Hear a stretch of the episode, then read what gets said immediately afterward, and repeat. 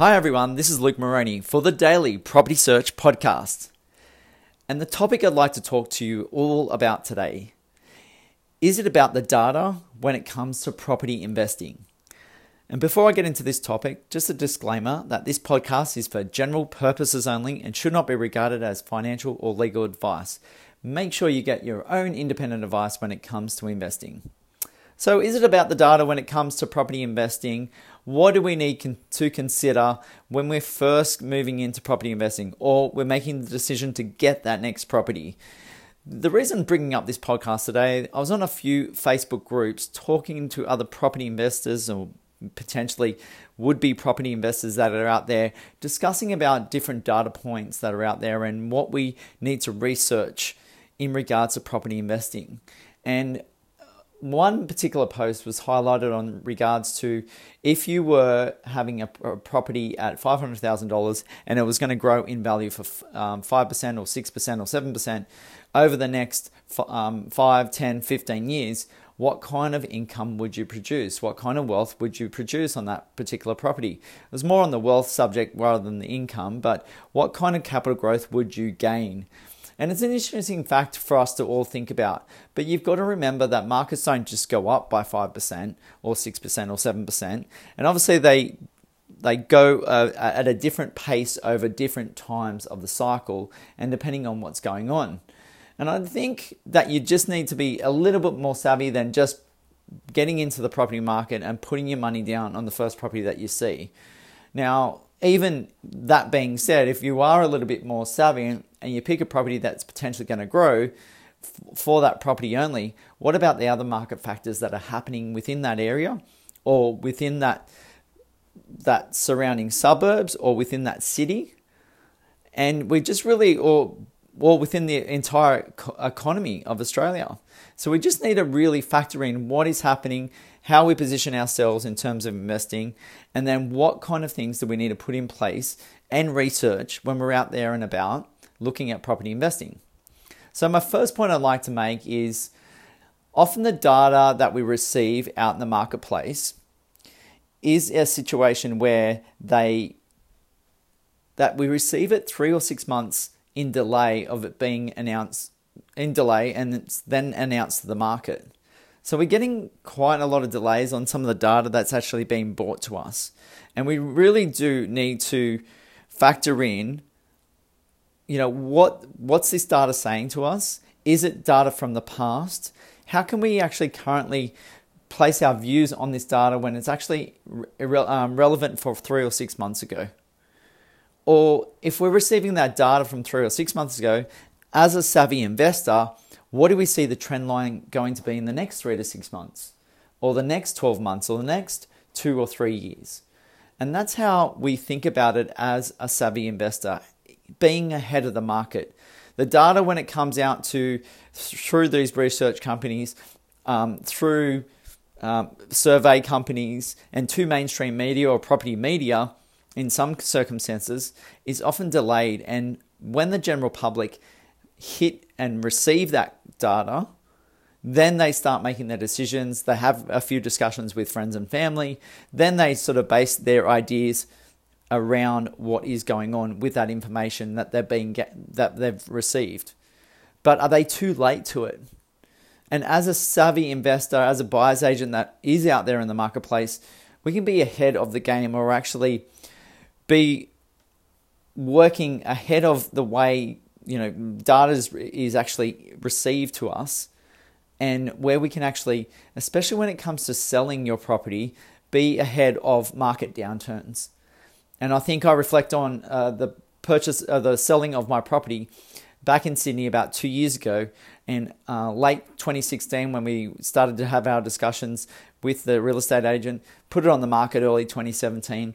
And had it sold early February in 2017 and then settled on a long-term settlement period and had it settled by May.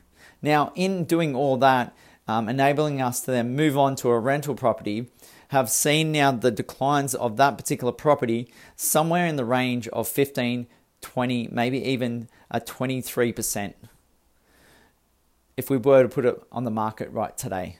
Now, we achieved a really good price for that property. and in a situation where we've moved into a rental market rather than get back into the property, into another home to live in. So that was a really big reflection in us, not listening to what the data, because there was a lot of frenzy activity in the market during that time. There was a lot happening. Everyone was pointing to buy, because you're never going to be able to afford in Sydney. And that's what the media was saying. That's what a lot of data that was coming out saying prices are rising was all about. But if you reflected on some of the numbers coming through, and I'll move on to that later in the podcast, if you reflect on that, you can really see what was actually happening in the marketplace. So be careful about relying on outdated data or delayed data that comes into the market. My second point is around being on the ground every day will give you a greater sense of where the prices are at, where the numbers of buyers and sellers are at, where if there's a lot of auction frenzy activity or you're seeing actual reductions happening.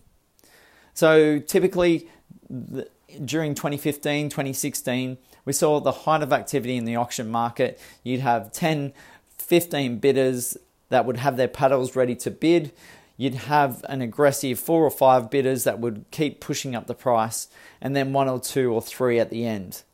Now, moving forward into 2018 and the start of 2019, we're not seeing that same activity. We're seeing auctions take a lot longer, going back and forth between the highest bidder and the seller often inside the house or the home that is being sold. And there's often just lengthy delays and discussions about wanting to meet the market at the prices that are being set at auction by the highest bidder, or deciding to pass it in altogether.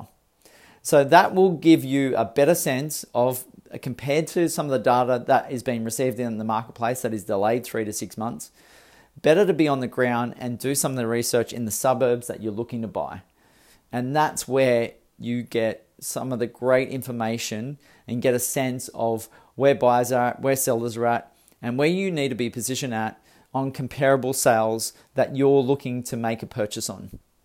My third point is that people talk about property going up every 20 years, especially when it comes to those capital cities, and probably your safer bets in terms of investing around the country, over regional areas. But again, regional areas can do well as also. But what we got to think about is, thinking about it long term doesn't mean that you're buying in declining markets. You can look at these charts that are up there, and over the 20-year or 30-year period, Sydney's done really well, and things have gone really well. But if you're in a position that you're buying in a declining market, and Sydney from its peak is dropped by over 13%, and in some suburbs it's dropped 20 or 25%, where there's an excess of stock out there in the marketplace. Some suburbs have probably only dropped between 5 and, maybe 5 and 10%. But if you're buying in that declining market, it's going to take you longer to get to that, back past that peak that you originally bought at, and then make any growth in future. So that could take another 5, 7, 10 years, potentially. Then you see the growth later on down the track. The whole idea about investing is to focus on seeing if you can get that growth or project for that potential growth to happen in a market in the next 3 to 5 years. One, you focus on that growth and obviously the income that it generated out of that investment. And secondly, it reduces your risk when it comes to that investment.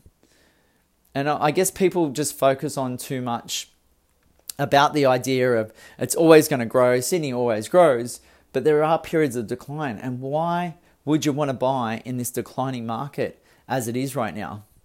We could see in Sydney, potentially, we had 10% decline last year in 2018. We could see another 10% this year. And the way the figures are going, in the last 3 months or so, we've had a decline of 3 or 4% in the Sydney property prices.